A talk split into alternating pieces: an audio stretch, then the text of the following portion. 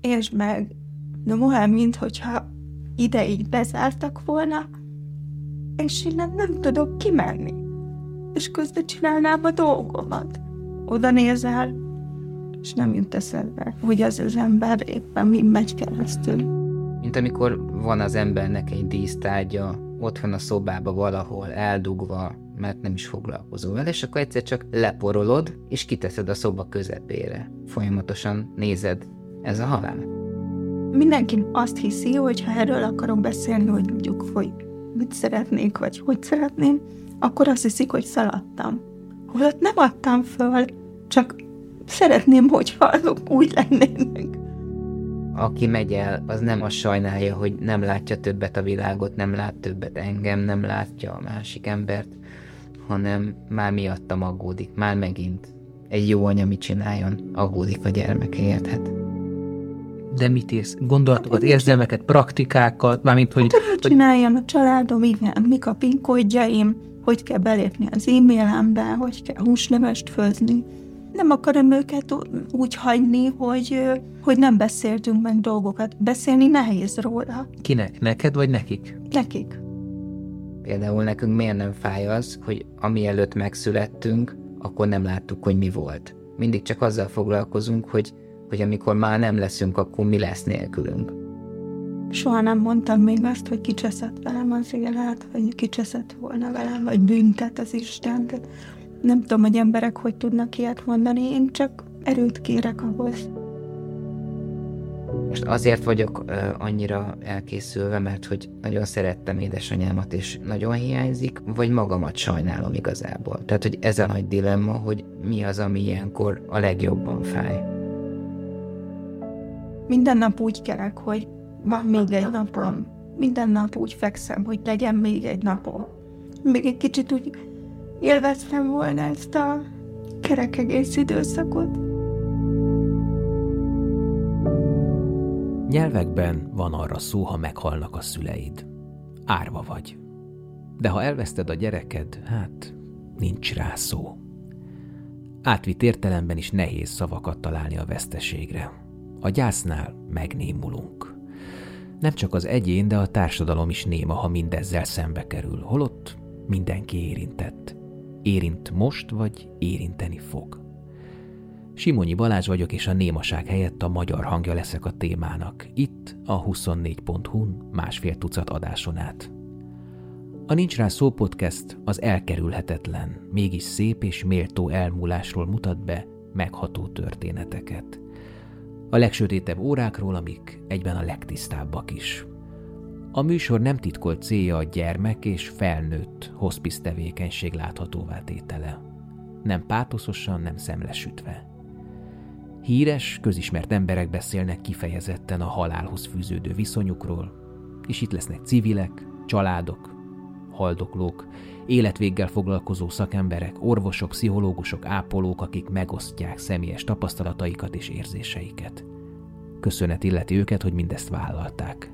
Kezdjünk is akkor bele, mert ahogy a hospice jelmondata tartja, minden perc értékes.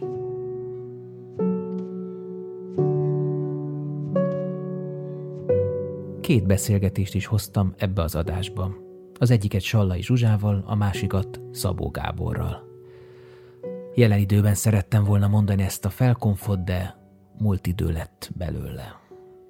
Nem present perfect, nem tökéletes jelen, hanem imperfect past. Tökéletlen múlt vagy éppenséggel befejezett.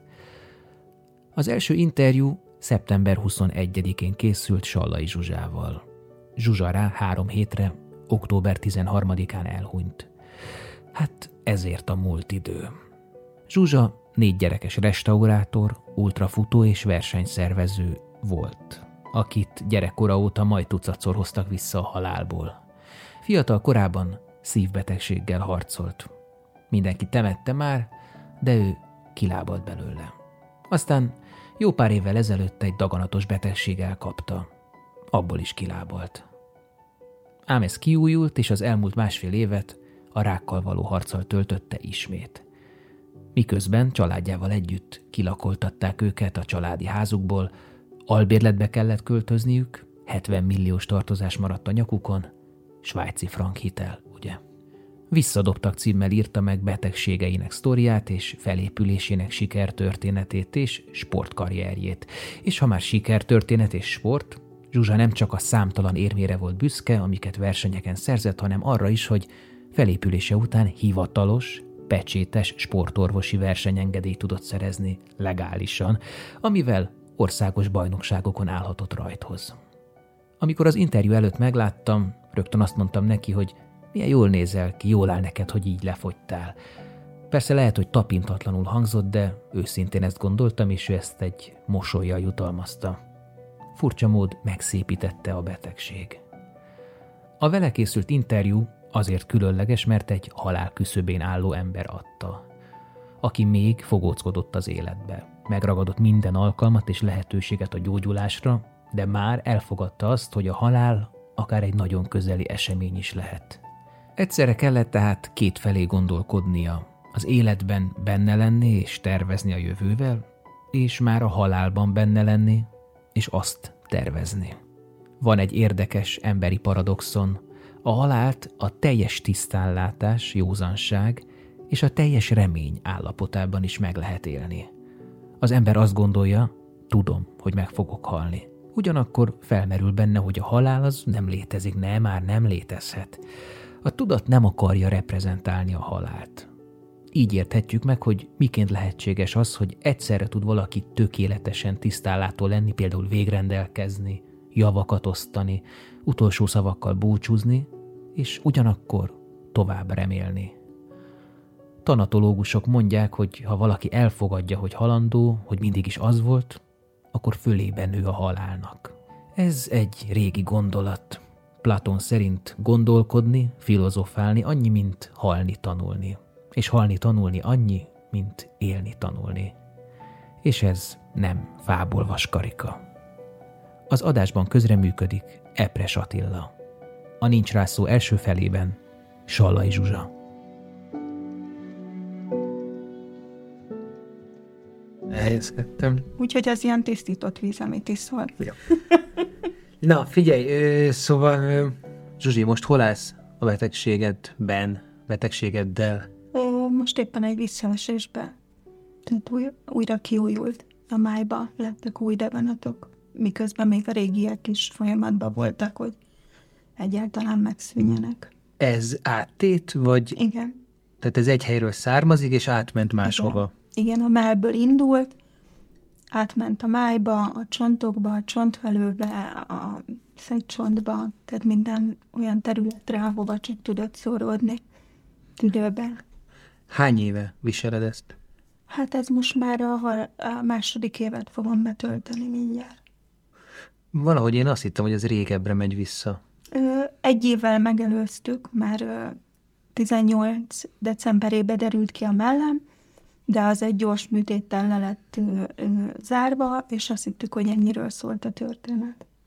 És akkor utána én 19-ben, amikor túl voltam a műtéten, én 9 hét múlva már futottam, és egész végig, egészen 21. január 28-ig futottam. Amikor megtudtad, hogy újra rákos vagy, akkor mi volt az első reakciód? Hogy nem csinálom végig még egyszer. És akkor most miért csinálod?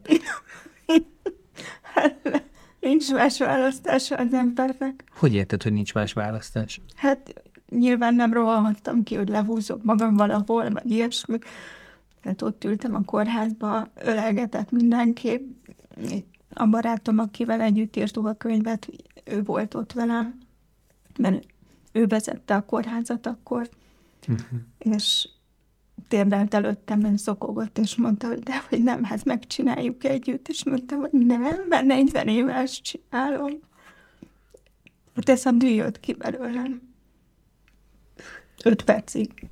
De most újra megkérdezem, hogy hogy érted, hogy nincs más választás? Tehát választhatod azt is, hogy nem csinálom, mert nincs ehhez erőm, kedvem, idegem már. Persze, egyébként igen. De hát azért az embernek van családja, vannak szerettei.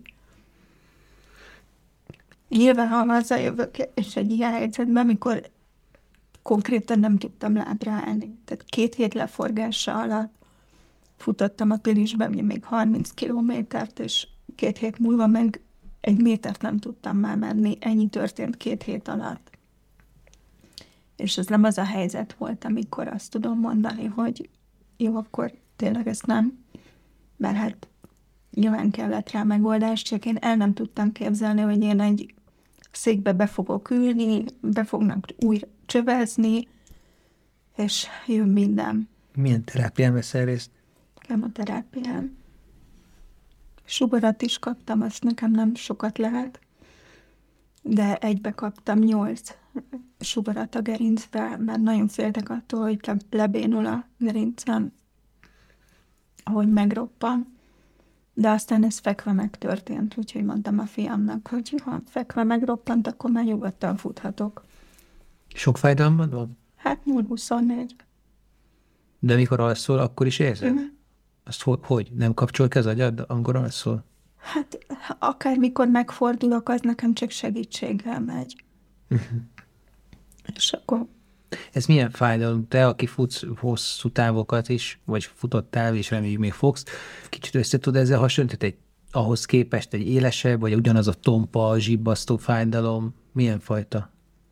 a vajudással tudom összehasonlítani, nyilván ez neked egy kicsit nehézkes elképzelni, de, de ha mondjuk egy férfinak akarnám elmagyarázni, akkor szerintem, amikor becsípődik a gerinced, és nem tudsz megmozdulni, volt már olyan Na. hetekig? Az a lumbágó? Hát igen, vagy, vagy isjász, vagy bármi. Mhm. Tehát az úgy egy olyan ötvenszer megszorozva. Mondtad, hogy a gyerekeidre való tekintettel is ö, motiváltan újra belevágtál abba, hogy ö, mert leküzd ezt a másfél éve tartó bajt. Lenne olyan pont, amikor aztán a gyerekeid azt mondják, hogy ne küzdjél? Nem. Ö, egyébként mindent elfogadnak. Tehát ez így, ö, ugye ott ez így kiderült, és, és ilyen drasztikusan derült ki, és ott azonnal, tehát abban a pillanatban fölhívtak egy olyan onkológust, aki csak ezzel foglalkozik, áttétekkel és mindennel, tehát nem volt gondolkodási idő. Én másnap már ott voltam az orvosnál, már a harmadik nap meg már kezelni kellett két hétig azért, hogy kezelhessenek. És amikor a merműtétnél ö, én nemet mondtam a kezelésekre, mert úgy, úgy tűnt, meg ezt mondta az orvos, úgy tájékoztatott, hogy épp szövetekkel ki lett minden, akkor nem értettem, hogy miért kellene még bármi. Azt a döntésemet is elfogadták. Tehát szerintem bárhogy döntök, ők elfogadták volna. Viszont bennem volt egy olyan, hogy az egész futást, meg az egész ö, utat, ami a szívbetegség és a mostani betegség között tartott, ez egy tíz év volt, gyógyszer minden nélkül, abba mindent beletettem, hogy a lehető legegészségesebb legyek. És hogy ugye egy kicsit ez, ez volt bennem, hogy megteszel mindent, és amikor megszületik az első unokád, mert január 1 született, akkor rá hat hétre meg itt vagy. És akkor mérlegelni kell, hogy nyilván ö, nem egy sétavajok ez az egész, felkészítettek rá. De mindent elfogadtak volna a gyerekeim. Senki nem kényszerített volna semmibe. Sőt, amikor drámai helyzetek voltak itthon, meg vannak, akkor mindig mondom, hogy csak kórházban ne vigyenek. Tehát ez nekem nagyon fontos, hogy ne ott legyek a végén. Ez a vég, ez már kimondatott? 13 évesen is kimondhatott. Tehát annyiszor mondtam már ki. Nem, nem általad, hanem orvosilag. Nem. Tehát még Egy most is olyan- mai napig úgy élsz, hogy ebből még föl lehet állni. Igen, egy olyan Ezt te gondolod, vagy az orvos mondja? Nem. Egy olyan, egy olyan onkológusom van, aki abszolút ügyel hozzá. Most is megkérdeztem, hogy, hogy mi van, hogyha most itt nem történik javulás. Azt mondja, akkor kinyírom. Tehát nem, nem nevezi nevén a betegséget, soha nem mondta még. Én tudom, hogy ez egy négyes stádium, soha nem mondott ilyet. Hogy miért nem mond? Miért nem, miért nem nevezi nevén? Mert ő ezt csinálja, hét éve saját maga is benne van. Ő is daganatos beteg? Igen. Miközben 41 évvel kigyógyít embereket ebből. És egy olyan ember foglalkozik velem, aki napi szinten tudja, hogy mit élünk át. A saját bőrén tapasztalja. És nyilván nem, nem úgy áll hozzá. Ő megmondta nekem, hogy neki három hónapot adtak hét éve. Megmondták kerekperec. És azt mondta, Zsuzsika, mindig megkezdtem a három hónapot. Ennyi. Az, hogy nem nevezi néven, azt nem bárminek, mert a beszélgetés során szerintem én mondtam ki azt, hogy rák. Mm. Tehát, hogy nem a tabusítása, tehát nem, megint ez a terelés, ez, hogyha, hogy nem, ha nem mondjuk ki, akkor talán nem is létezik, vagy, a, vagy, ha, vagy ha kimondjuk, akkor megsokszorozzuk. Nincs ebben egy ilyen babonaság, hiedelem? Nem tudom, mert, mert ő régi vágású orvos. Már bőven nyugdíj fölött van. Én nem érzem ezt rajta. Én kimondom. Tehát beszoktam úgy parkolni, hogy egyébként is ugye két BMW-m van, tehát általában azok mindig parasztok, azt mondják, és de szoktam úgy állni, ahogy éppen sikerül, és akkor mondom, úgy állok be, hogy akarok, rákos vagyok, nem? Hát, és szarok bele. Így kijön belőlem ez az irónia, tehát bennem nincs ilyen, hogy nem nevezem nevén, de ő sose ült úgy le, hogy kedves Sallai család, a felesége áttétes, ilyen stádiumban van, x ideje van, vagy ilyesmi. Tehát nem mond ilyet? Igényelnéd? Nem. Nem. Mert nem akarod hallani? Nem, nem azért, hanem mert ö, saját magam az életemben már milliószor megtapasztaltam, hogy ö, bármit mondanak, azt felül tudja írni az élet, meg a testünk. És ha be van, be van kódolva, hogy ez most egy vég, akkor, akkor akármit csinálsz, meg lesz a vége. De te ezzel foglalkozol? Foglalkoztat ez téged? Hát amikor nagyon szarul vagyok, persze. És akkor milyen szinten foglalkoztat? Mire gondolsz? Hm, Akkor szoktam írni róla. De mit írsz? Gondolatokat, érzelmeket, praktikákat, mármint, hogy, Hát, hogy hogy csináljon a családom, igen, mik a PIN kódjaim, hogy kell belépni az e-mailembe, hogy kell húslevest főzni.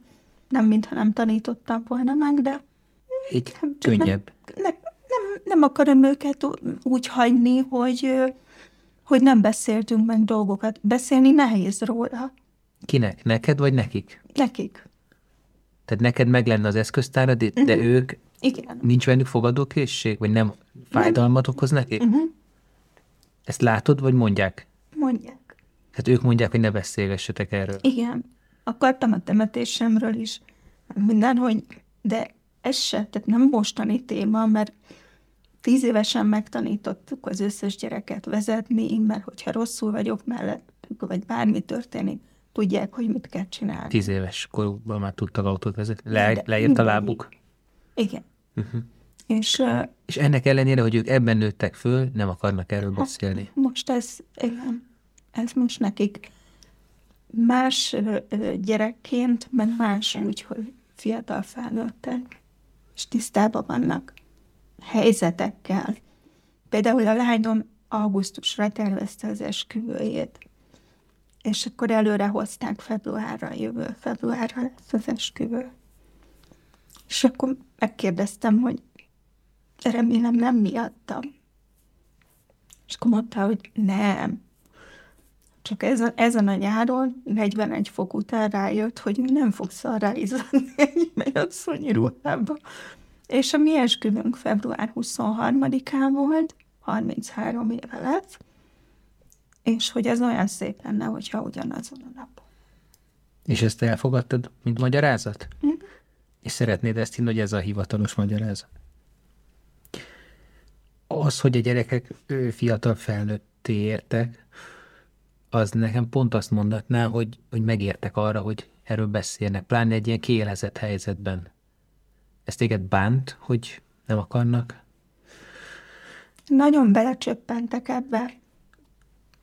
Tehát ezt úgy képzeled el, hogy ugye ők is az elmúlt tíz évben azt tapasztalták, hogy jól vagyok, futok, jöttek, kísértek versenyeken, ott voltak, frissítenek a versenyeken, szerveznek velünk, és minden egyéb. És ez annyira váratlanul és arcul csapta az egész családot, hogy haza kellett jönnie például a lányomnak Svájcból. És a, a, onnantól, hogy hazajött, minden nap szúrnia kellett úgy, hogy ő soha az életében ezt nem csinált. A másik törölte a hányást. Tehát nekem most a Garminomon majd azt kell beállítanom, hogy ha egyedül vagyok, akkor kitértesítsen, hogyha elállok a vécén. Tehát, ezek, tehát ez, ez így hirtelen jött mindenkinek.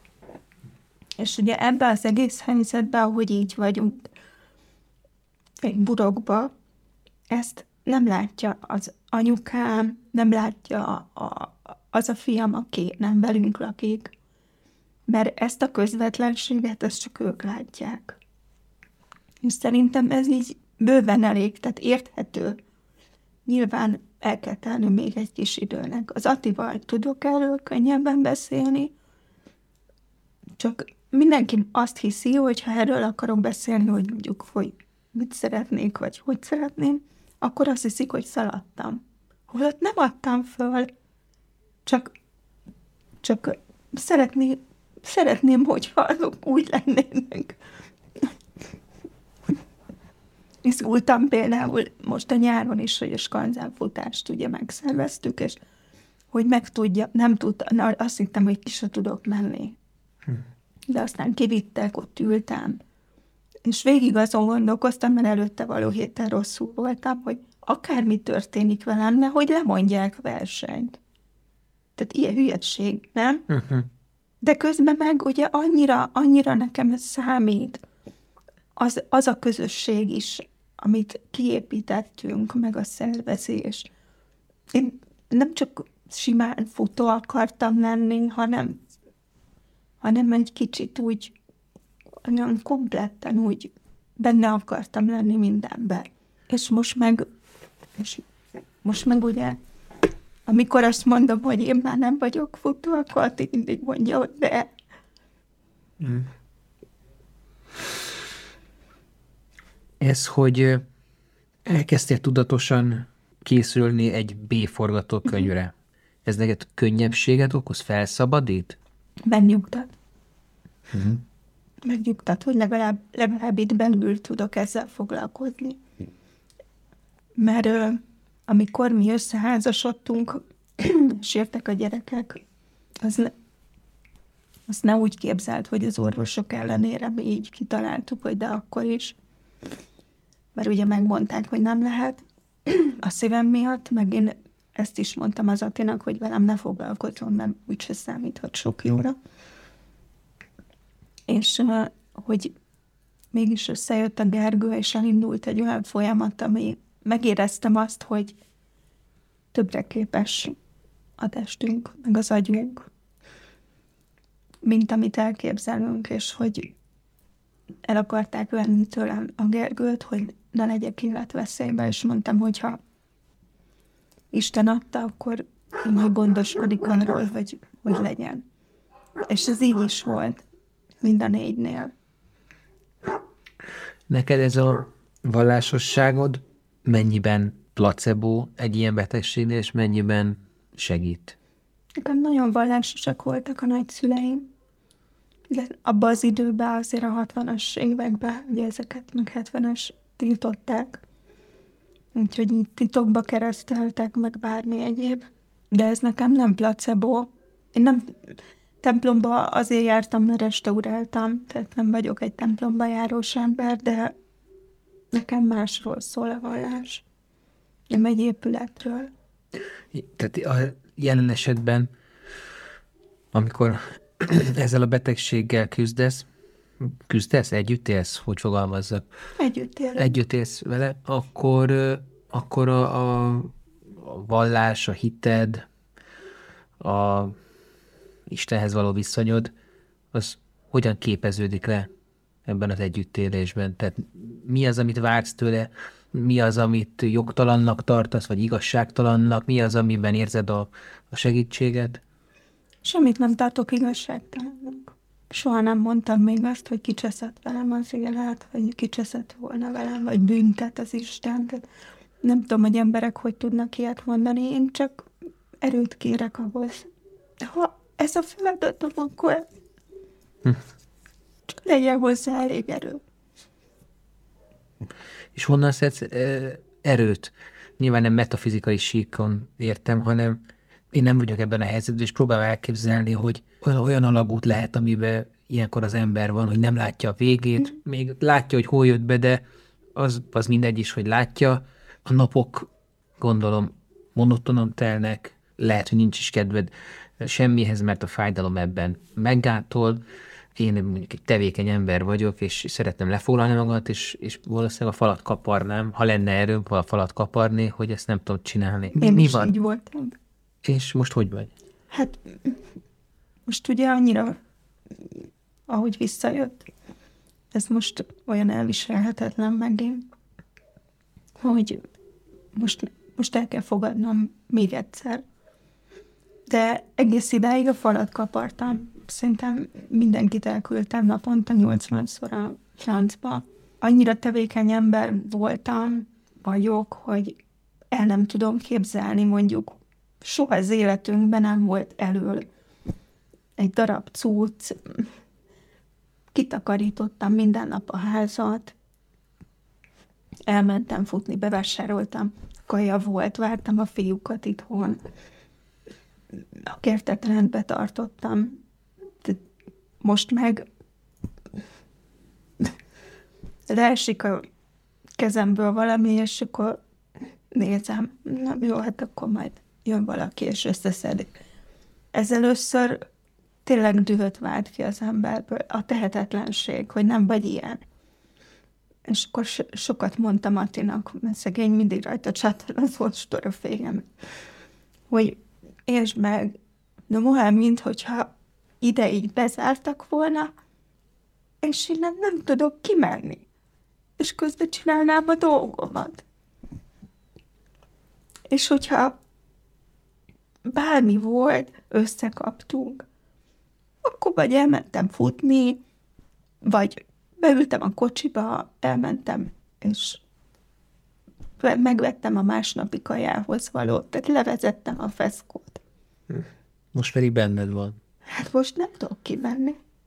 Ahhoz meg kell várnom, hogy valaki segítsen, meg kisétáljon velem, és akkor így, hogy mondod ki magaddal? és nem akarok káromkodni, érted, de hogy kurva igen. Ez, és ezt, ezt nem, nem tudod levezetni. Most törjek össze mindent? Ott nem tudom.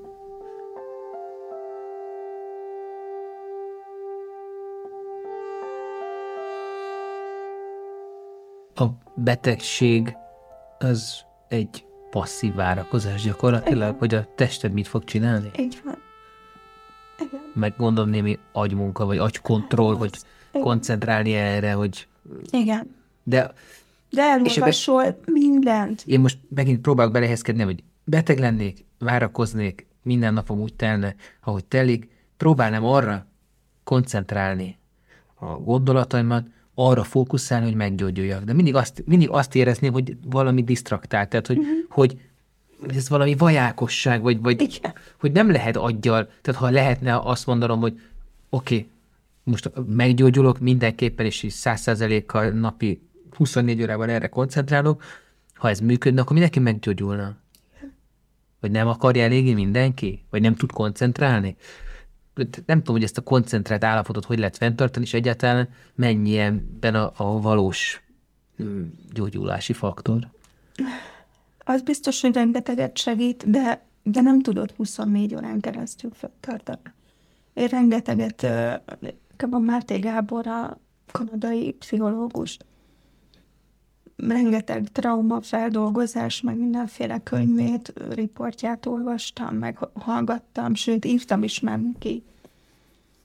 Mert ö, foglalkozik ilyen rákos betegekkel, és nagyon sokat segít. De például azt sem tudom elképzelni, hogy nekem ahhoz valami tudatmódosító állapotba kell kerülnöm, hogy ezeket megoldjam.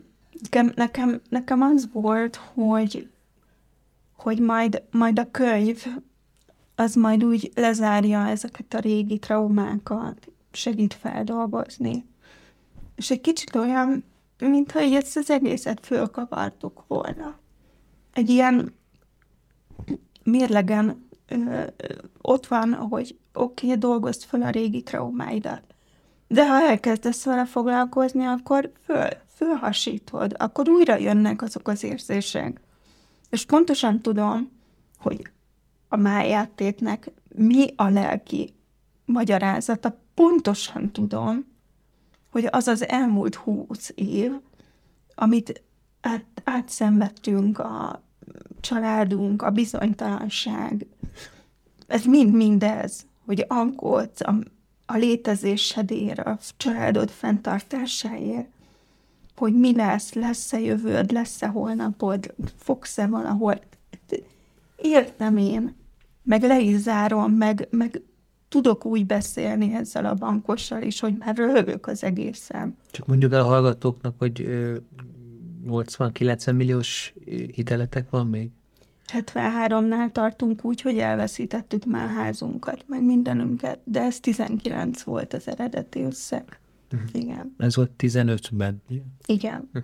Igen. 12-be költöztünk ki, mert akkor kaptuk az első felszólítót, de 15-be árvereztek.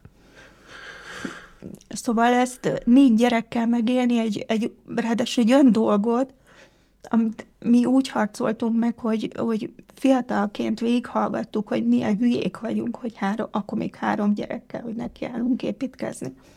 Mikor kis csórók vagyunk, aztán amikor megcsináltunk mindent, utána azt hallgattuk, hogy milyen kis szar az az egész.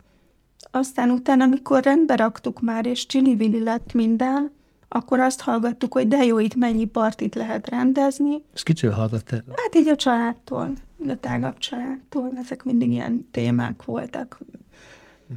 És, és akkor utána, amikor ezt az egészet elvesztettük, azóta meg azt hallgatjuk, hogy, hogy mi ezt elvesztettük. És, és azóta beteg lettél, azóta azt hallgatod, hogy látod, ez azért van? Vagy akkor most már nem mond senki Most semmit. senki semmit nem mond. És ezt tapintadból nem mondanak, vagy nincs szavuk, nincs szókészletük, vagy nincs, nincs know-howjuk, tehát nincs hm. eszköztáruk arra, hogy e- erről beszélne. Szerintem ezt mindenki azt gondolja, hogy mi ezt lezártuk. De, de ez, nem, ez nem megy egyik napról a másikra. Nem, nem tudod úgy lezárni. De ez nem így működik. Tehát az életed munkáját elveszíted. Ott állsz volt 50 évesen, négy gyerekkel, és kezdhetsz mindent előről, és azon gondolkozol, hogy mennyi időd van még. Egy élet munkája benne van, hogy ránézek a 32 éves gyerekemre, és nekem akkor már négy gyerekem volt. És még fával fűtöttünk egy kandallóval, mert nem volt melegvízünk, nem volt fűtésünk. Semmink nem volt. Le volt nejlonozva a fala a háznak, mert elvitték a pénzünket. Tehát mi annyit harcoltunk azért a házért. És az, az, az érted, azért az benned van, hogy most akkor ezt így, hogy most legyintek egyet, és azt mondom, jó van, akkor ennyi. Megteheti az ember, hogyha van biztos ekkora tőke a zsebébe, akkor tökre leszarja, igen, nyilván könnyebb egy luxus autóba sírni, mint egy 24 évesben. Ezt nem tudhatjuk. Nem tudhatjuk, persze. De ezek, ezek nagyon nagy nyomások.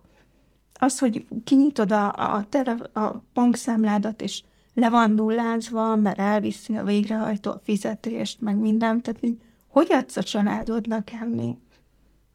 Mondtad, hogy foglalkoztat, hogy mennyi időd van. Ez, ez hogy szokott zajlani benned, ez a belső monológ, vagy dialógus? Hát van, van, amikor nagyon, nagyon jól kezelem, és azt mondom, hogy elolvastam, mit tudom én most egy hasnyálmirigy rákos srácnak a történetét, és négy év kezelés után teljesen szalált belőle. Hát az Azért- nagyon ritka. Az nagyon, igen, két százalék eséllyel, uh-huh. és akkor mondom, hát na, tehát, hogy van példa, nem jó, akkor, akkor még ha négy évig tart is, akkor csak ugye benne, benne lenni a, a fájdalomba, a kezelésekben, meg mindenben, meg napi szinten ugye jön minden, az azért eléggé fárasztó. De te most egy, azt a forgatónyt mondtad, hogy négy év is meggyógyulsz. Igen. De a, De van olyan, amikor abban az állapotban vagyok, hogy itt kucorgok, betakarózva, mert ráz a hideg. Általában estére mindig kicsit be is lázasodunk, hogy emelkedés ilyesmi szokott lenni. És akkor meg az van bennem, hogy me- meddig tart. Tehát ilyen két véglet van. Meg amikor, amikor így megkérdezik, tudod, hogy hogy vagy.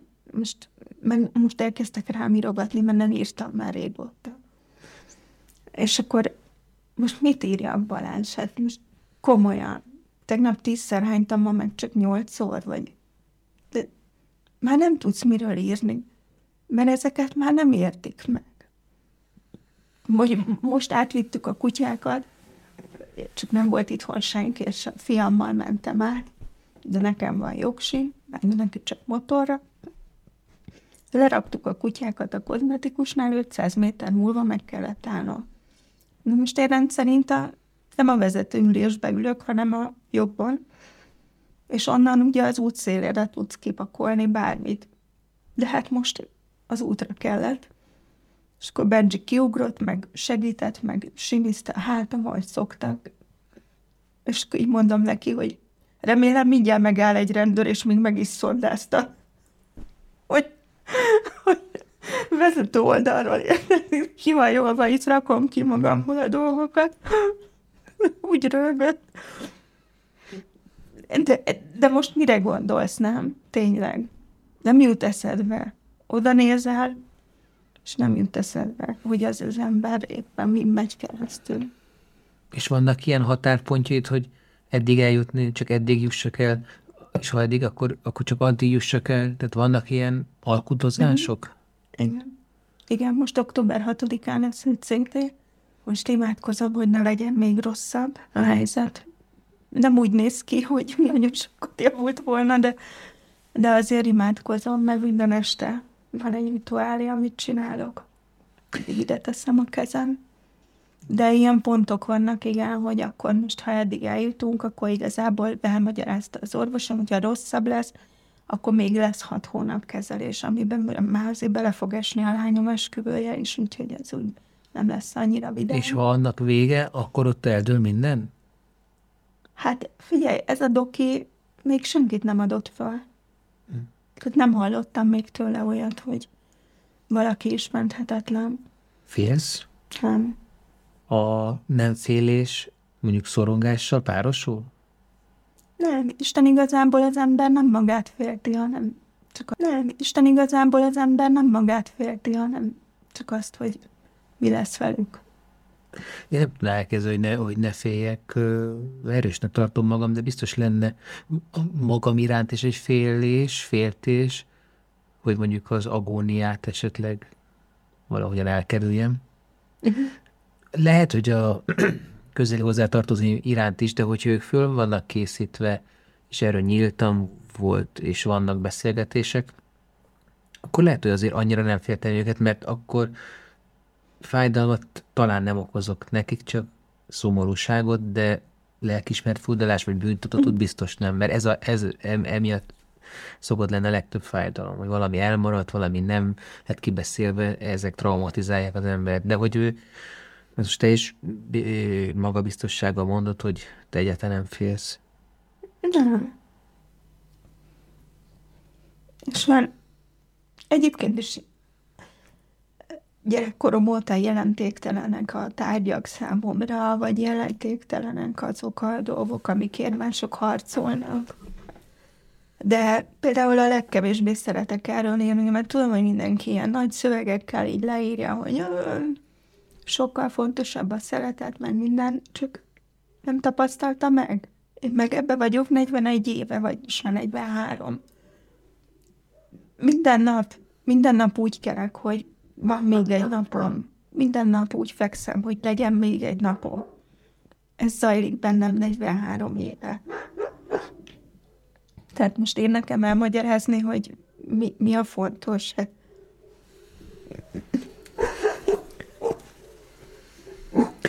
és, és, és ez a, ez a meghad, tehát ezt hogy elsírom magam, ez inkább az, hogy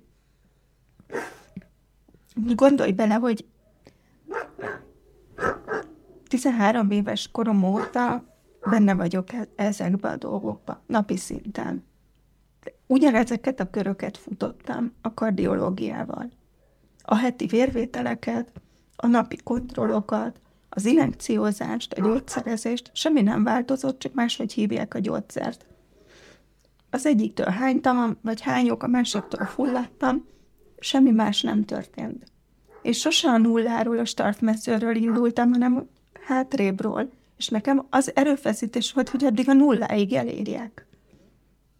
És mikor oda elértem ahhoz a nullához, azzal, hogy elkezdtem futni, az egy olyan helyzet volt, amit én soha az életben nem tapasztaltam, és azt gondoltam, hogy ez már végtelen lehet. Tehát nincs, nincs más dolog, amit hát ennyi mindent átélve nem gondoltam, hogy még nekem az egészségemmel lesz dolgom.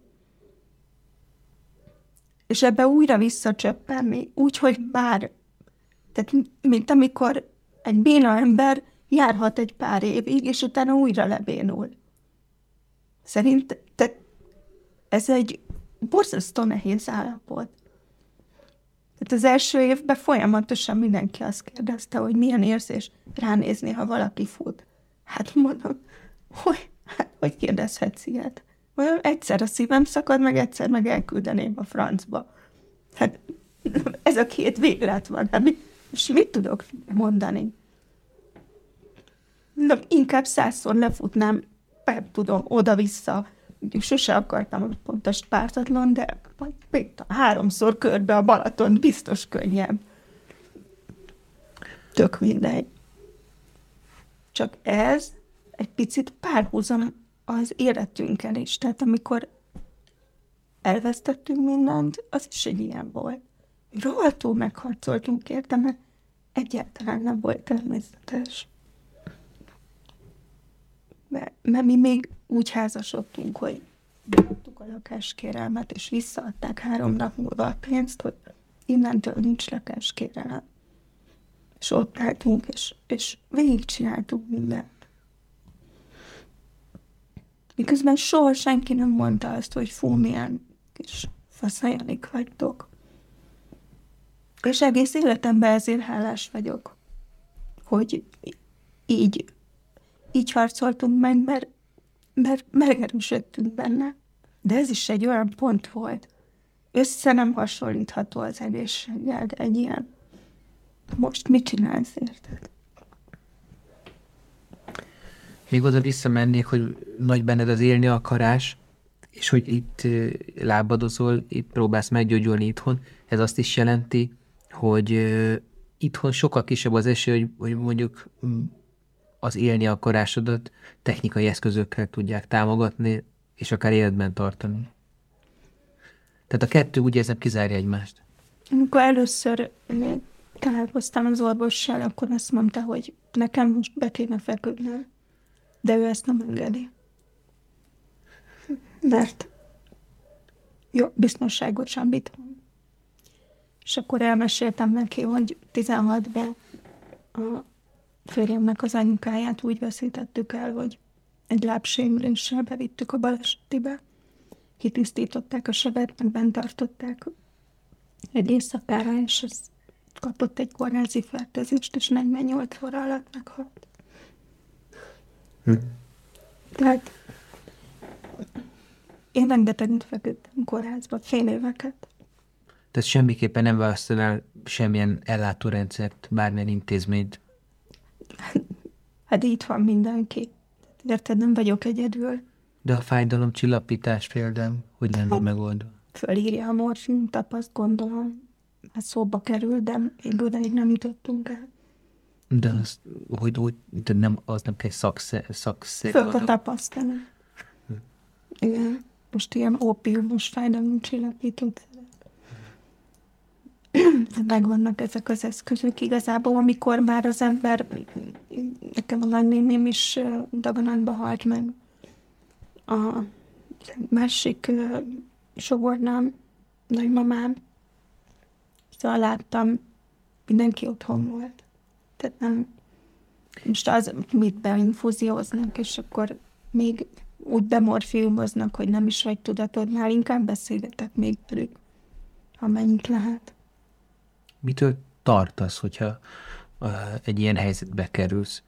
Mondjuk attól, hogy elveszted a autonómiádat, tehát hogy már nem tudod bármilyen módon kontrollálni a, a dolgokat. Tehát annyira másra vagy utalva, hogy, hogy tehetetlen vagy. Ez, ez például minden lavanatos betegségnél szerintem egy, egy reális forgatókönyv, hogy súlyos betegségről van szó. Ez, ez nem vetíti azt elő, hogy mondjuk méltósággal viselje az ember, méltósággal menjen el. Igen. Szerintem itthon jobban megadatik. Nyilván egy, mondjuk egy hospice az, amit még el tudok képzelni, de kórházat semmiképpen. De a hospice az már egy döntése részt tehát meg, megkapod a leleteket, Igen. megbeszéled, ha megbeszéled mással, vagy eldöntöd magaddal, Igen.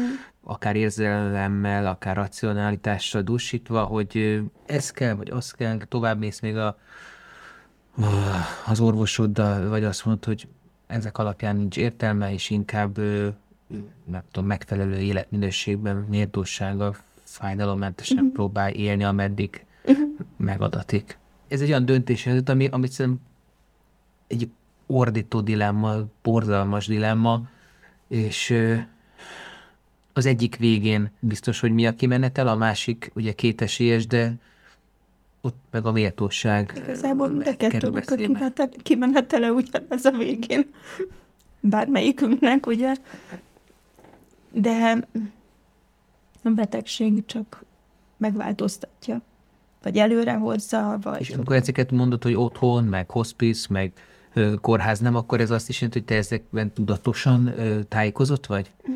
Végig ö, nyálasztad ezeket a dolgokat? Te voltál 43 éven. Mm.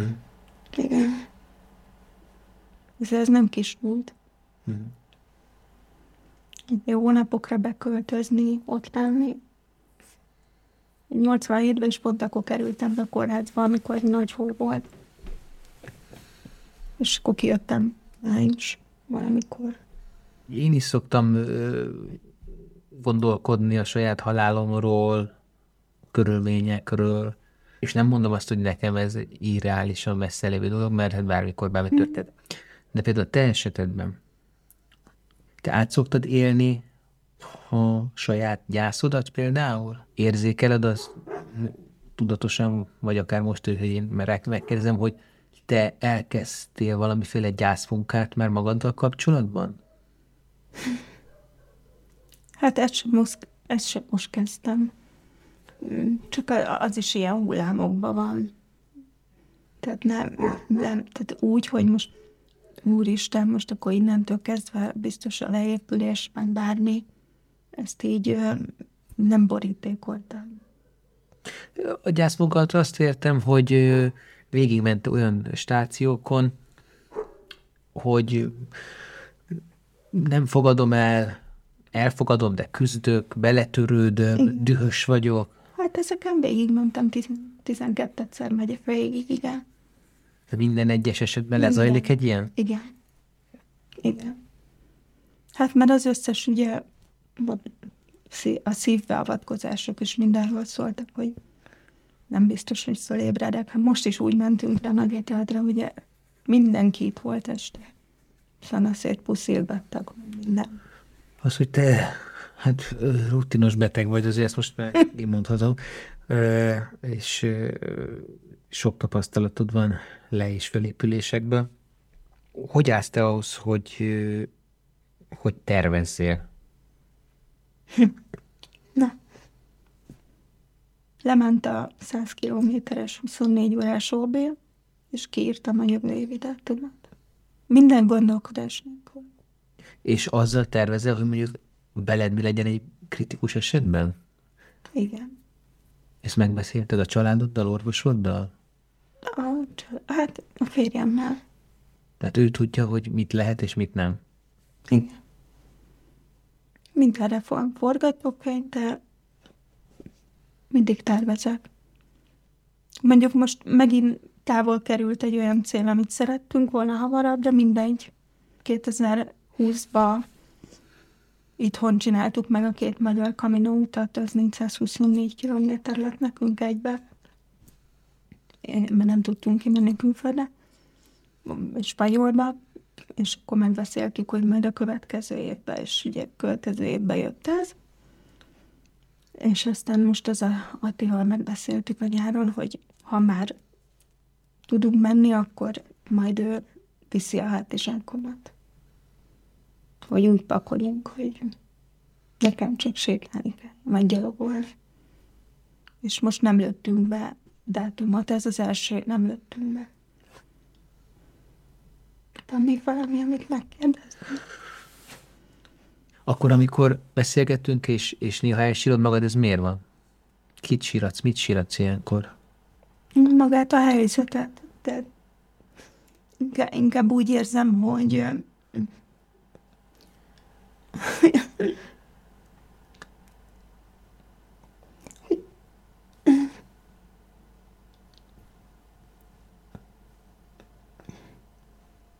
még egy kicsit úgy élveztem volna ezt a kerek egész időszakot, ami igazából nem volt kerek egész, de ugye egészség szempontjából kerek egész, és az összes többi meg nem számít. Semmi sem számít.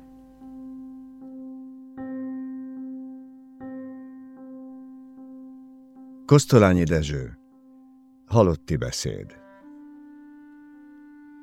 Látjátok, feleim, egyszerre meghalt és itt hagyott minket magunkra. Megcsalt. Ismertük őt. Nem volt nagy és kiváló, csak szív, a mi szívünkhöz közel álló. De nincs már, akár a föld. Jaj, összedőlt a kincstár. Okuljatok mindannyian e példán. Ilyen az ember. Egyedüli példány. Nem élt belőle több, és most sem él, s mint fán se nő egyforma két levél, a nagy időn se lesz hozzá hasonló. Nézzétek-e főt, ez összeomló, kedves szemet. Nézzétek, itt a kéz, mely a kimondhatatlan ködbe vész, kővé meredve, mint egy erekje, s rá ékírással van karcolva ritka, egyetlen életének ősi titka. Akárki is volt ő, de fény, de hő volt. Mindenki tudta és hirdette, ő volt. Ahogy szerette ezt vagy azt az ételt, s szólt ajka, melyet mostan lepecsételt a csönd, s ahogy zengett fülünkbe hangja, mint vízbe süllyedt templomok harangja a mélybe len, s ahogy azt mondta nemrég, édes fiacskám, egy kis sajtot ennék, vagy bort ivott, és boldogan merett a kezében égő olcsó cigaretta füstjére, és futott, telefonált, és szőtte álmát, mint színes fonált. A homlokán feltündökölt a jegy, hogy milliók közt az egyetlen egy. Keresheted őt, nem leled hiába, se itt, se fogföldön, se Ázsiába. A múltba sem, és a gazdag jövőben akárki megszülethet már, csak ő nem. Többé soha nem gyúl ki halvány furcsa mosolya. Szegény a forgandó tündér szerencse, hogy a csodát újólag megteremtse. Édes barátaim, olyan ez éppen, mint az az ember ottan a mesében. Az élet egyszer csak ő rája gondolt, mi meg mesélni kezdtünk róla. Hol volt, majd rázuhant a mázsás, szörnyű mennybolt, és mi ezt meséljük róla sírva.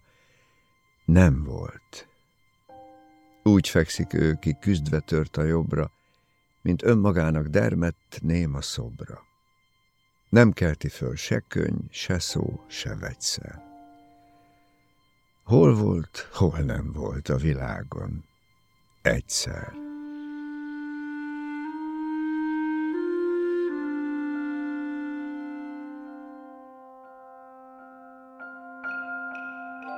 A magyar irodalom talán legalábbis számomra egyik legszebb versét mondta el Epres Attila. És most jöjjön a második interjú, ami Szabó Gáborral készült, aki bár 46 éves, de mégis szemtelenül fiatalnak néz ki. Nem is csoda, hiszen egészségét, fittségét, filigrán alkotát a sportnak köszönheti. Közel 30 éve fut, egykoron a legjobb maratonisták közé tartozott Magyarországon, tucat éve edzősködik, talán az egyik legkeresettebb amatőr futóedző. De mindenről nem beszélünk az adásban. Gábornál nemrég telt le a gyászév. 2021. szeptemberében halt meg édesanyja a Kenyeres utcai hospice házban. Ahogy az előző interjúban Zsuzsa arról mesélt, hogy milyen dilemmák előtt áll a haldokló, úgy Gábor ezt a hozzátartozók oldaláról világítja meg. Ez egy óriási trauma, ezt a témát, ezt masszírozni kell jó darabig. Hogy ezt most nem szőnyeg alá seperni, hanem, hanem ezzel tényleg foglalkozni komolyan. És még nem látom a végét. Ezekben a pillanatokban is, amikor ez a podcast játszódik, emberek búcsúznak az életüktől. Mi itt próbálunk okosan és komolyan beszélgetni, miközben valahol kihuny egy, két, sok élet. Fontos, hogy bármennyire is szeretünk valakit, nem szabad megakadályozni, hogy meghalljon, ha ez a sorsa. Tapasztalt kísérők, ápolók mondják, hogy a halál pillanatában azt tud jól szeretni, aki szereti a másikat annyira, hogy azt tudja mondani, indulj el önmagad felé. A haldoklót nem kímélhetjük meg az érzelmi, spirituális szenvedéstől, ami ezzel jár, de a magányosságát, elhagyatottságát meg tudjuk akadályozni azzal, hogy ott vagyunk vele, azzal, hogy csillapítjuk fájdalmát. Személyes példa, hogy nekem se anyámmal, se apámmal nem sikerült mindez, előbbi autóbalesetben halt meg, apám pedig a Covid alatt egy kórházban, ahová ugye nem lehetett bemenni látogatni.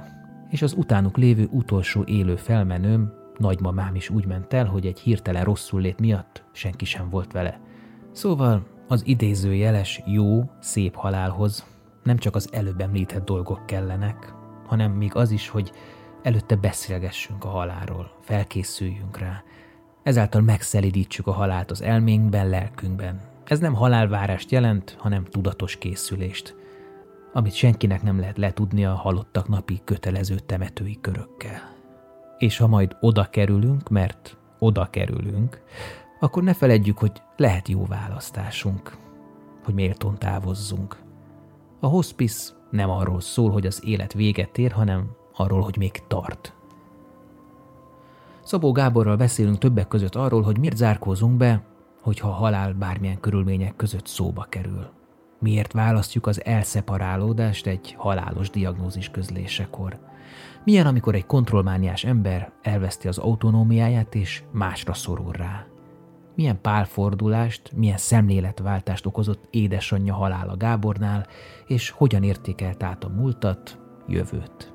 a Nincs rá szó második felében Szabó Gábor.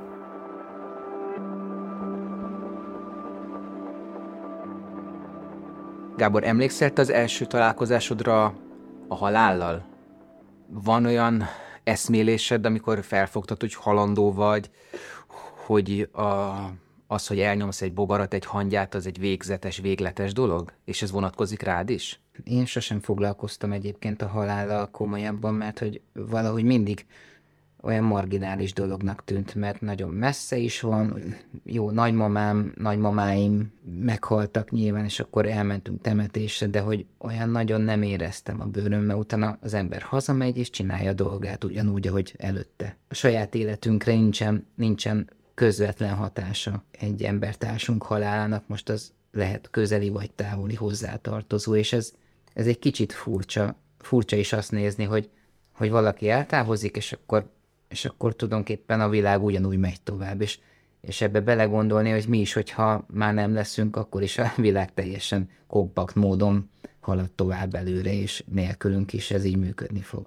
Ez neked felszabadultságot hoz, vagy pedig inkább a saját pixelnyi mi voltodra emlékeztet, és szorongat.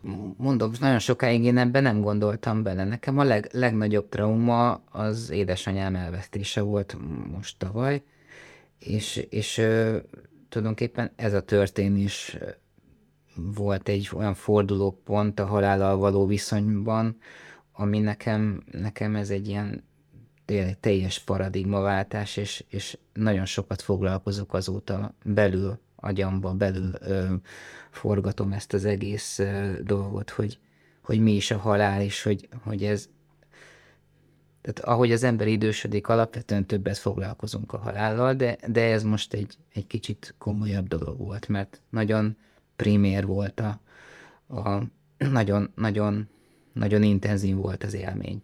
Ez a paradigmaváltás miben nyilvánul meg?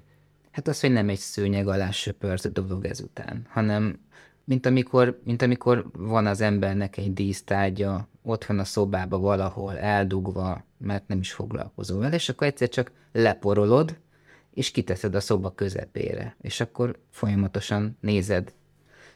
Ez a halál.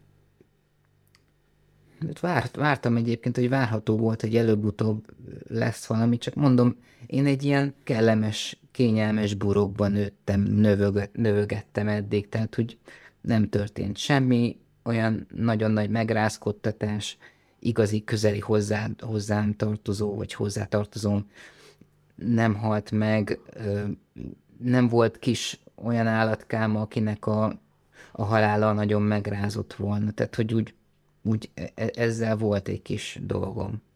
Kerülted is az erről való diskurzust? Beszélgettél bárkivel erről? Ez egyébként általában nem szokott szóba jönni szerintem, vagy nagyon kevésszer jön szóba, és, és szerintem az emberek többsége ugyanúgy van ezzel, mint ahogy én is voltam, hogy, hogy ezt, ezt, ezt tényleg annyira nem, mint egy kellemetlen dolgot, vagy mondjuk egy, egy szégyen teljes dolgot ugyanúgy kezelünk, lezárjuk, és, és valahol az agyunk hátsó részében őrizgetjük, hogy az ott van, majd lesz, majd valamikor. És akkor majd, ha nagyon kell, akkor majd hozzányúlunk, de, de nem bántjuk, mert az ilyen kicsit ilyen, ilyen kipárnázott, egy ilyen elkülönített dolog. Hát vagy ahogy fogalmaznak ezzel foglalkozó pszichológusok, egyfajta dermet tehetetlenség van ezzel a témával kapcsolatban. Na ez egy jó szó, vagy jó gondolat. Most például azt mondtad, hogy belül sokkal intenzívebben foglalkozol ezzel a témával, és expliciten, tehát szóba hozod mondjuk másnak? Ja, azt azért nem. Odáig azért nem fajul a dolog, mert én olyan típus vagyok, aki mindent saját magába, a problémáit magába kezeli, és nem, van, aki kibeszéli, meg, meg ö, elmeséli, akinek csak lehet a problémáit, a, a, ami gondot okoz neki, kiönti a szívét, folyamatosan másról nem is tud beszélni, másról nem is tud kommunikálni, mert előbb-utóbb visszakanyarodik a saját ö, ö, maga által kitalált dolgokhoz. Én meg inkább, inkább elzárkózós, befelé fordulós típus vagyok, aki, akinek ez nem működik. De, De nem furcsa, hogy rájöttél arra, hogy erről gondolkozni kell, ezzel foglalkozni kell, és egy újabb tiltás van, hogy te erről nem akarsz másoknak beszélni, nem akarsz másokat kellemetlen helyzetbe hozni. Tehát ugyanott tartunk, hogy egy tabu nem feltétlenül, csak a feldolgozás módja az ugyanaz. Tehát, hogy nekem van egy hozzáállásom az élethez, én nem fogok terhelni mást azokkal a gondolatokkal, amik most engem foglalkoztatnak, csak hogyha esetleg megkérdeznek, mint mondjuk te éppen. Jó, akkor légy terhelj minket. Id- idézőjelesen, meséld el légy szíves anyukát történetét, ami igazából most már a te történeted is. Így van. Hát édesanyám öm, nagyon gyorsan eltávozott közülünk. Ö, körülbelül egy fél éves időszak volt. Ugye ő neki ö, agydaganatot diagnosztizáltak, tavaly 2021 ö, elején, tehát hogy ilyen február, január-február tájékán, ezt a betegséget ezt úgy vette észre ő is, meg mi is, hogy hogy elkezdett feledékeny lenni. Aztán egyre több, több mindent már nem tudott felidézni, és tájékozódási problémái voltak. Elment piacra, és nem, nem tudott hazajönni. Úgy telefonált nekünk, hogy most akkor melyik villamosra kell felszállni. Itt fogtál gyanút?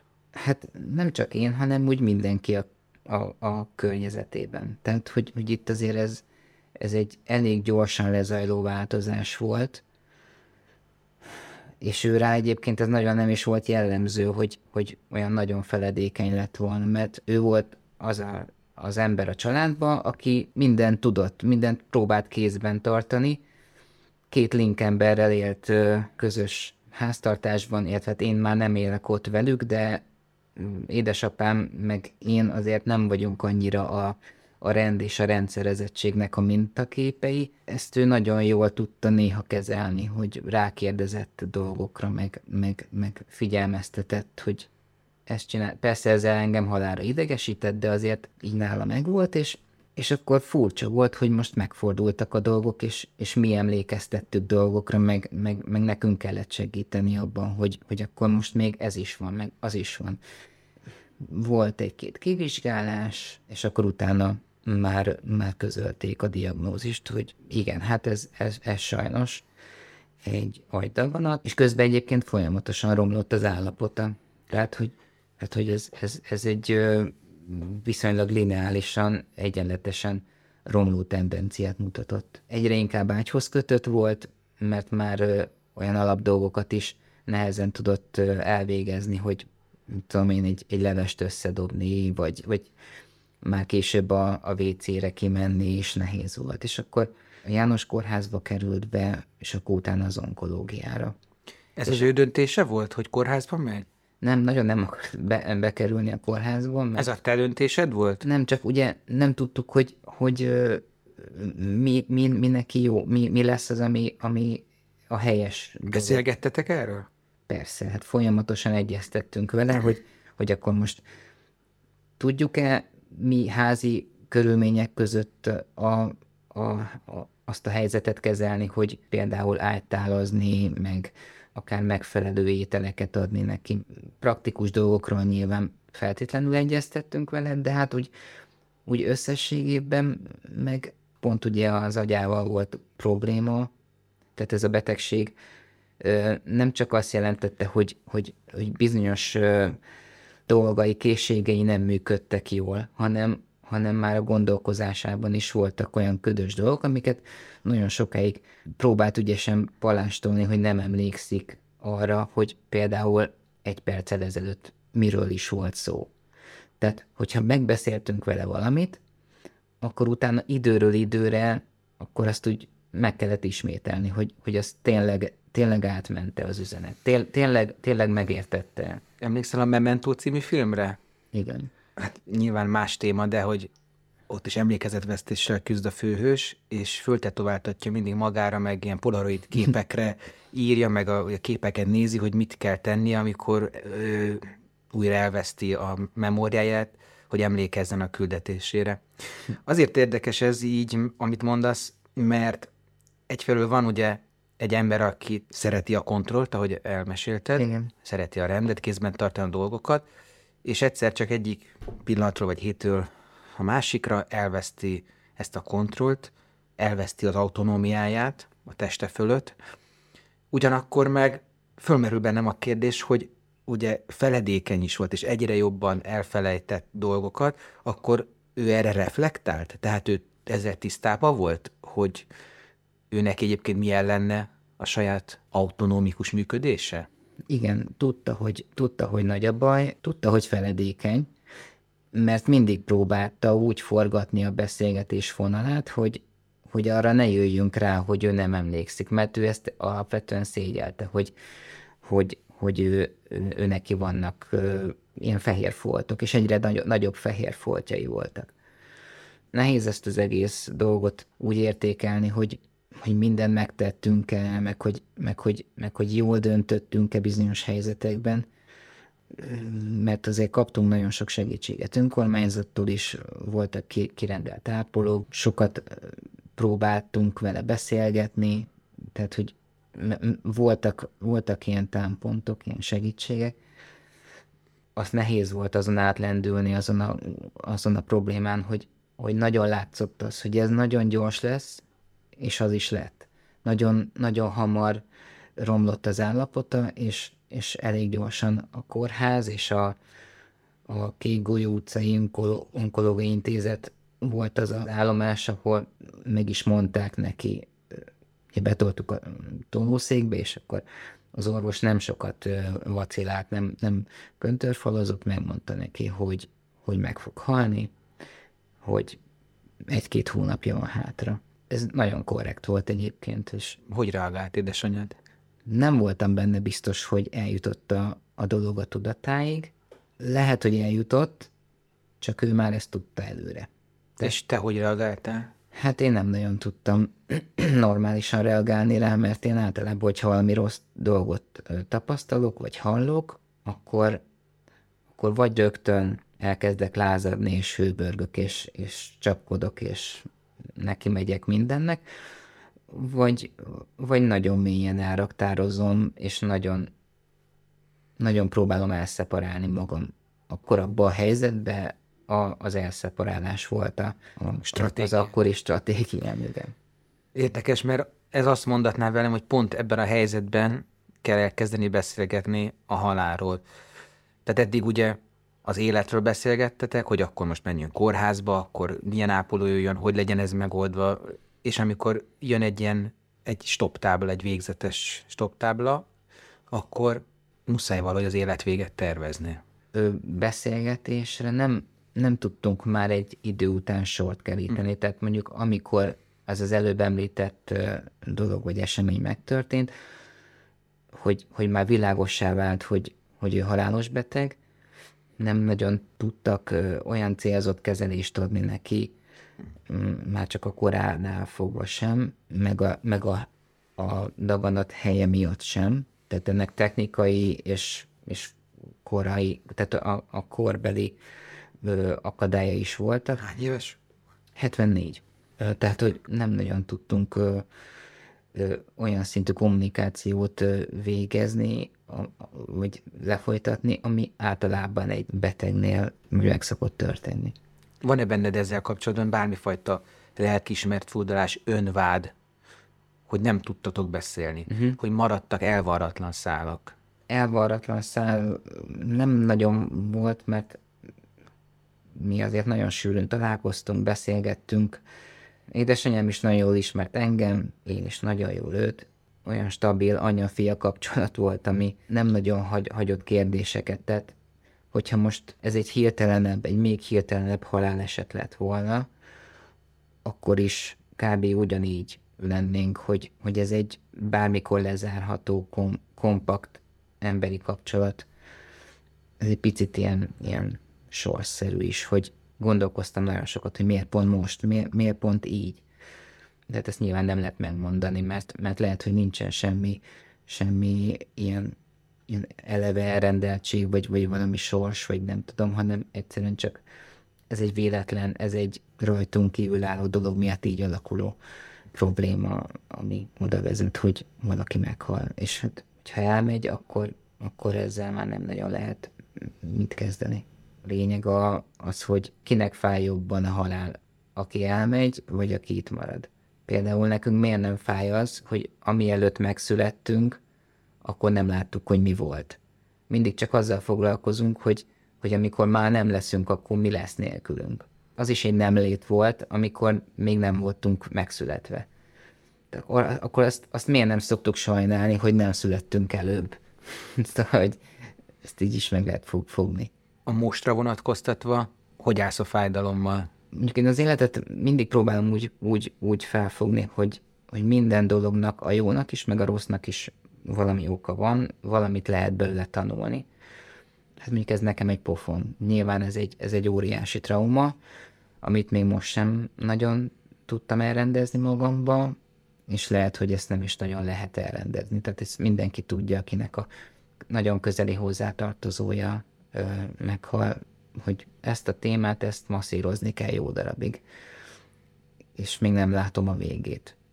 Ez például engem elindít egy olyan irányba, hogy többet foglalkozzak az emberekkel, akik körülöttem vannak, gondoskodóbb legyek, foglalkozzak azzal, hogy még mindig nincsen gyermekem. Tehát, hogy én nem vállaltam gyereket. Pár éve beszélgettünk erről, és akkor úgy tűnt, hogy nem is Igen, tervezed ezt de, a dolgot, mert de most, így szeretsz élni. De most például lehet, hogy ez, ez az egész tapasztalás, ez megváltoztat, és, és, és már most érzem magamon azt, hogy, hogy lehet, hogy ebben a kérdésben ö, meg fogok változni. Tehát ugye elment egy nagyon közeli rokonod, aki neked életet mhm, adott, mm-hmm. és olyan, mintha neked azzal lenne feladatod, hogy ezt az elmenetelt, ezt a hiányt azzal pótolt, hogy életet hozol. Biztos, hogy ez is van benne, meg, meg az is van benne, hogy, hogy nem helyes, amit csinálok, hogy, hogy csak élek bele a világba, akármennyire is jó dolgokat hozok létre, vagy, vagy próbálok hasznos tagja lenni a társadalomnak, ez így lehet, hogy kevés, mert, mert nem csak az a dolgunk, hogy jó dolgokat csináljunk, hanem hogy szellemi tőkét, vagy bármit, amit, amit, amit képviselünk, amit elkölcsi normákat, hogy ezt, ezt, ezt to- továbbadjuk egy következő nemzedéknek. Ez egy sor, és mi csak egy láncem vagyunk benne. Némi ellentmondást érzek abban, amikor azt mondod, hogy ez egy nagy pofon, ez egy fájdalom, amivel dolgozni kell. Egyébként ezt még értem is. A, a pofont azért nem értem annyira, mert úgy fogalmaztál a beszélgetés elején, hogy hogy az az élet természetes rendje, és hogy a sors így rendezte, és nyilván sokat gondolkozó rajta, hogy miért, de hogy nekem úgy tűnt abból, mintha te ezzel megbékéltél volna, és most megint most nyitottál egy, egy újabb frontot idézőjelesen, hogy, hogy akkor ez mégis egy, egy lerendezetlen ügy. Kicsit az elengedés problematikáját érzem itt. Nyilván ellenmondásos mindig, amikor valaki erről beszél, mert, mert egyszerre próbál, próbálja magát egyensúlyba hozni és egyensúlyban tartani, hiszen ez egy nagy kibillenés belül, és ugyanakkor meg mélyen át kell élni az egész helyzetet ahhoz, és mégiscsak ki kell billenteni magunkat az egyensúlyból, hogy túl tudjunk magunkat az egészen tenni. Néha így gondolom, néha úgy. Néha ez van, néha az van. Próbálok úgy, úgy viszonyulni az egészhez, hogy, hogy ezt most nem szőnyeg alá seperni, hanem, hanem ezzel tényleg foglalkozni komolyan.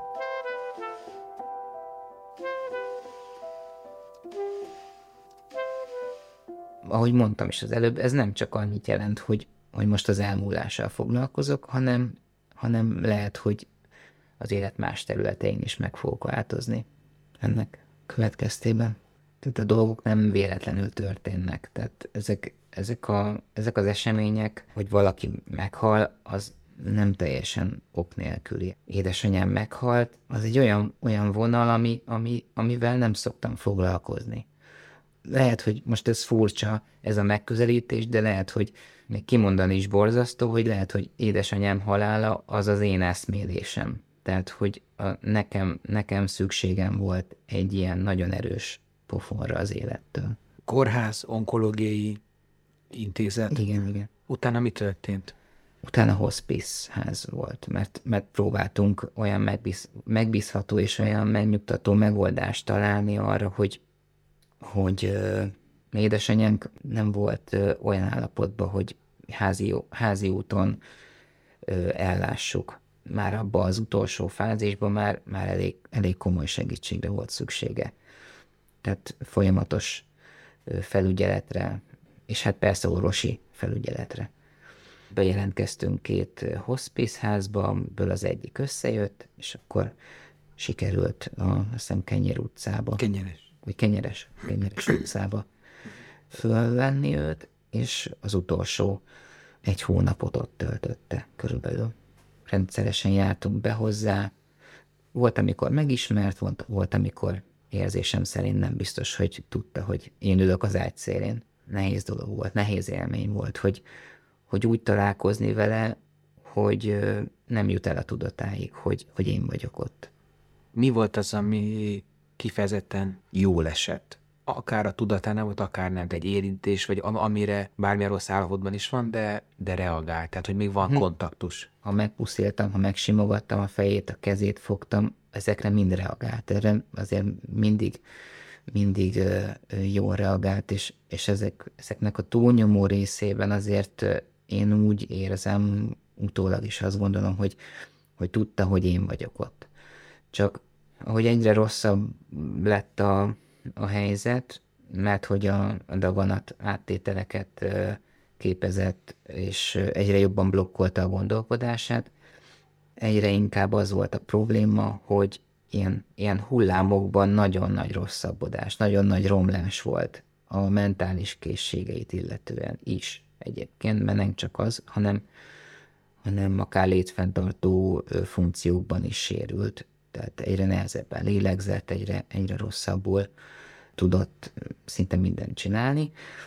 Tehát a rosszabb periódusokat mindig követte egy, egy jobb valahogy, ez ilyen érdekes hullámzás volt, hogy ha egyik este úgy találtam őt, hogy nem is, nem is volt képbe, és azt sem, azt, se, azt se vette észre, hogy ott vagyok. Másnap délelőtt, hogyha mentem, akkor megismert, és úgy beszélgetett velem, mint, mint mondjuk az előtt két hónappal. Hm. Szóval, szóval furcsa volt nagyon ez a, ez a betegség. Ott dolgozók részéről mit tapasztaltál? Hát teljes odaadást, és nagyon, nagyon hálás vagyok nekik, hogy, hogy a, a hospice háznak az összes alkalmazottja olyan odaadóan csinálja tulajdonképpen haldokló embereknek a gondozását, hogy ez egészen elképesztő. Én, én emberileg én nem is tehát próbáltam beleképzelni a, a helyzetemet az övékbe, hogy, hogy milyen lehet ott dolgozni, mert néha ilyeneket is gondolkoztam hazafele menet, és, és, és, tényleg hihetetlen ö, ember, emberi tartás és erő kell ahhoz, hogy, hogy valaki nap mint nap ennyire komolyan lássa, szembesüljön a, az elmúlással. Tehát napi szinten halnak meg ott sajnos emberek, végstádiumos rákosok vannak lényegében ott. Egészen, egészen hihetetlen ö, volt az az egy hónap, amíg oda jártam, hogy így koptak ki az emberek, így hultak ki, és mint hogyha háborúban lennénk, és esnek el az emberek, és mindenki tudja, hogy előbb-utóbb mindenki el fog fogyni, mindenki meg fog halni, de, de nem, nem ezzel foglalkoznak ott, hanem, hanem a, a napi teendőkkel. Tehát, hogy próbálják úgy élni az életet, mint hogyha minden a rendes mederbe lenne. Máshogy nem is lehet valószínűleg. Tegyük tisztába a hallgatónak, hogy neked ezért nem kellett fizetni, borítékot se kellett zsebbet. Nem, nem, nem volt semmi ilyesmi. Ott voltál, amikor meghalt anyukád?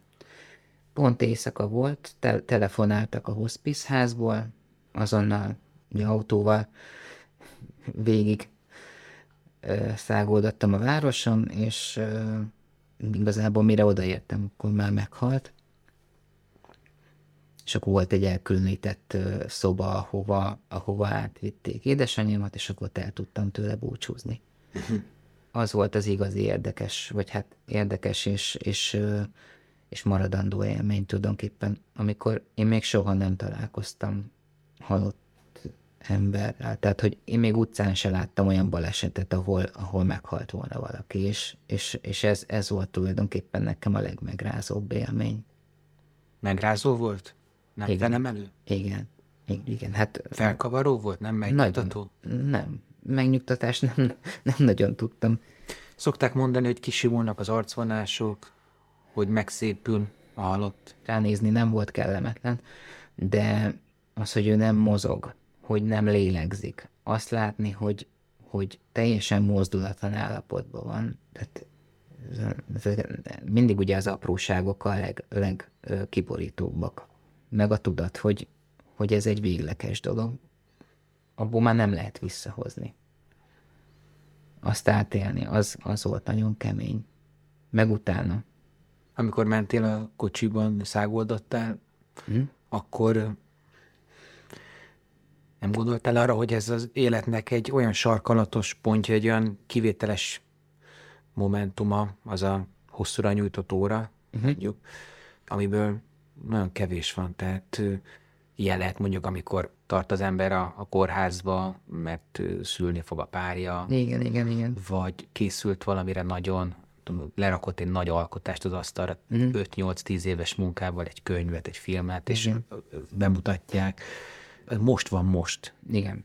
Tehát, hogy ezek a angolul úgy highlightok, ez a tudom, csúcspontok. Igen. Éreztél itt valami ilyesmit?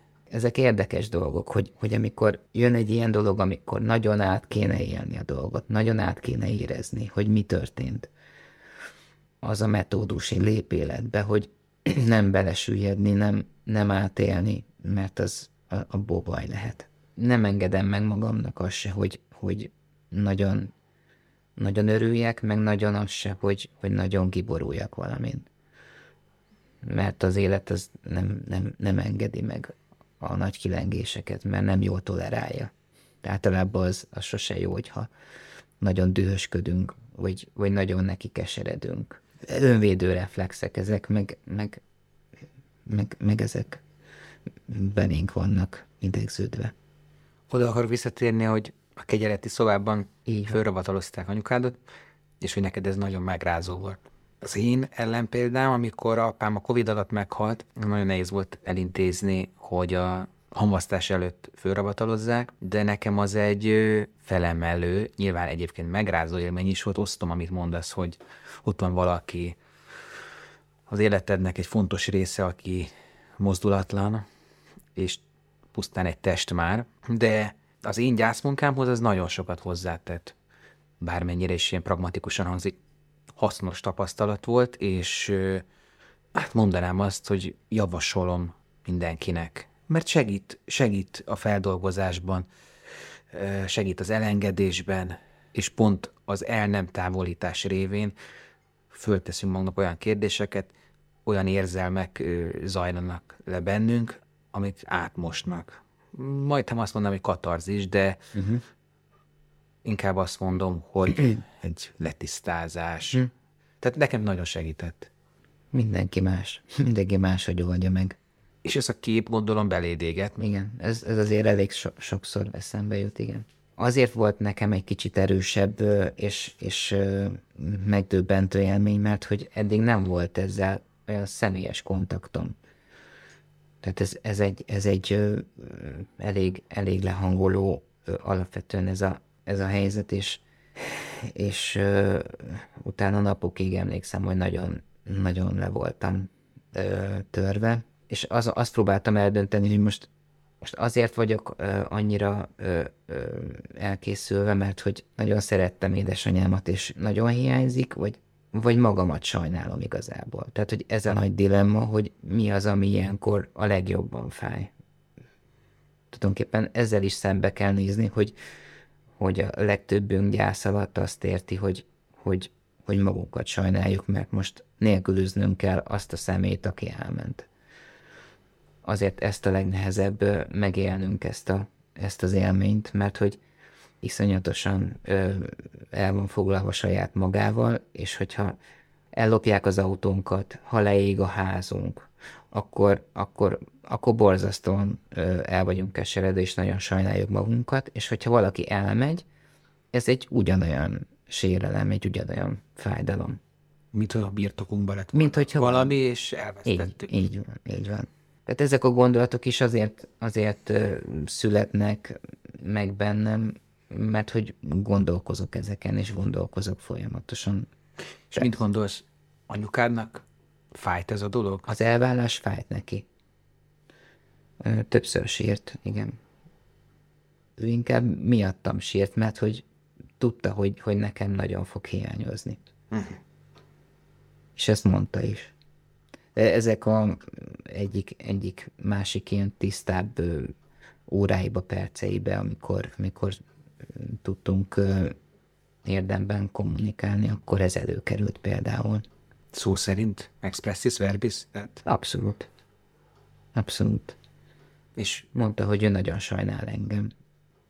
Nyilván e, ez a, ez a legrosszabb, amikor az, a, aki megy el, az nem, nem, nem azt sajnálja, hogy nem látja többet a világot, nem lát többet engem, nem látja a másik embert, hanem már miattam aggódik, már megint egy jó anya mit csináljon, aggódik a gyermekeért, hát. Egészen elképesztő volt egyébként. És akkor lehet, hogy ez a mintázat megy tovább, hogy most mondtad, hogy szeretnél gyereket, és szeretnél te is aggódni akkor. Talán, igen. Te az egész életedet a futás bűvkörében töltöd. Igen. Edzőként is, meg futóként is. Ez a veszteségélmény, ez jelentkezett valamilyen formában a futásaidban? Ezek szerintem fals ö, ö, megoldások, tehát hogy attól senkinek nem lesz jobb, mert, mert azt mondom, hogy most ezt a dolgot valakiért csinálom, vagy valamiért. Ez, Tehát nincs egy ilyen, hogy dac, vagy menekülök. vagy hát igazából lehet, hogy, hogy ez segít, csak olyan irányba viszi el a dolgokat, hogy, hogy láttatni, meg mutatni, hogy, hogy mi van bennem. Ha nincs, akkor is mutatni, mert van bennünk egy, egy belső elképzelés, hogy mit kéne éreznünk, meg mit kéne látnunk, meg mit kéne láttatnunk, és, és azt folyamatosan üzenni is. De az egész világ most gyakorlatilag erről szól, Facebook, Instagram, hogy ilyenek vagyunk, olyanok vagyunk, általában nagyon ügyesek vagyunk, nagyon szépek vagyunk, nagyon jók vagyunk, és azt meg, hogy mennyire sérülékeny, mennyire elesettek, mennyire szerencsétlenek vagyunk, azt meg sosem tesszük ki. Mert hogy azt szégyeljük, vagy azt gondoljuk, hogy ez nem jó. Szóval ezért nem írnám ki azt soha egy futóversenyhez, hogy ezt most édesanyámért futom, mert, mert az nem, nem egy igazi dolog. Ő ugyan rendszeresen kim volt, a, amikor a Budapest maratonon futottam, és kim volt a Lánchídnál, mindig, mindig ott tapsolt nekem, és szurkolt. Idén nem volt ott. Pedig milyen szépet futottál és- idén. Ötödik lettél? Hatodik. Hatodik. Minden egyes alkalom, amikor ott elfutottam, akkor eszembe is jutott, hogy hát igen, most nincs ott. Van egy érdekes párhuzam még a, a futás és a haldoklás halál között, hogy ugye van egy ilyen szemlélet, hogy a futásban vagy sportban, hogy feladni vétek. Egyébként én is ezt vallom, nekem sincs elmúlt 15 évben feladott versenyem. És ugye a halállal kapcsolatban is érzékelhető a társadalomban egy olyan hozzáállás, hogy a végsőkig kell küzdeni, nem lehet feladni. És ugye sokan például a, a hospice-t a feladás közé uh-huh. sorolják, hiszen ipi apacs, nem ér a nevem, fölteszem a kezem, akkor én nem küzdök, átadom magam annak, hogy méltón fájdalom csillapításával uh-huh. ö, távozzak az életből. Egyébként én úgy gondolom, hogy, hogy a futásnál bármilyen esetleges komolyabb sérülés veszély jelzésekor fel kell adni. Szerencsére nekem még nem volt ilyen a praxisomban, tehát én úgy mondom ezt, hogy feladni vétek, hogy ö, elmegy a kedved, vagy, a, vagy nem tudom én, fölnagyítasz egy problémát, és ami, amiatt adod föl. Meg ugye van még egy ilyen, hogy a szenvedésben van érték. A sport ugye ezt nagyon kidomborítja, Igen. ugyanakkor meg itt belütközünk abba, hogy egy haldoklásnál milyen értéke van a szenvedésnek. Vallások állítják, hogy, hogy el kell viselni az agóniát, mert az a földi síralomvölgy, stb. a kötelező tartozéka. Ha a futóversenyen valami olyan problémád van, hogy, hogy nem tudsz már érdemben, nem a felkészültségednek megfelelő futó minőséget tudod hozni a versenyen, akkor mindenképp tudunk úgy dönteni, hogy, hogy jó, akkor, akkor ezt most így befejezzük, akkor ezt nem csináljuk tovább, mert, mert nem erre készültem, nem ezt akartam, nem így akartam, és akár egy közeli, egy, egy hét múlva megrendezett versenyen újra nekiállsz, és újra megpróbálod. A halállal kapcsolatban ezt nem lehet eljátszani, hogy most egy, egy másik életben majd akkor, akkor majd újra. Hát Vagy hát bi- jó, attól függ, jó, mit bi- vallasz. jó, bizonyos vallások ezt, ezt uh, fenntartják, de általában az embereknek nem nagyon van olyan alternatíva, hogy megváltoztassa, vagy megválassza azt, hogy akkor most ő hova megy, mit csinál, hogy rendezi el az utolsó ö, időszakát, hogy most akkor ilyen szanatórium, vagy olyan kórház, vagy, vagy akár hospice ház is, tehát hogy ki vagyunk szolgáltatva annak, hogy, hogy éppen az állapotunk, hogy alakul, hogy fejlődik, vagy éppen nem fejlődik, hanem romlik. Az életünkben nincsen több dobás, ez egy, egy, egy irányú út. Mit tudok erről mondani? Akkor menjünk futni. Menjünk futni, igen. Köszönöm a beszélgetést. Én is. Eddig tartott most a Nincs rá szó, itt a 24.hu-n. De ígérjük, lesz még szavunk beszélni az élettől való búcsúzásról. A hospice intézmény rendszere évtizedekkel ezelőtt azért jött létre, hogy a nem gyógyítható, daganatos betegek fájdalmát csillapítsa, a méltóságukat az utolsó pillanatig segítse megőrizni, és a hozzá tartozóknak lelki támogatást nyújtson. Teszi mindezt térítésmentesen, túlnyomó részt adományokból. Ha megérintett az adás és segítenél akár támogatással, akár önkéntes munkával, akkor keresd a Magyar Hospice Alapítványt. www.hospiceház.hu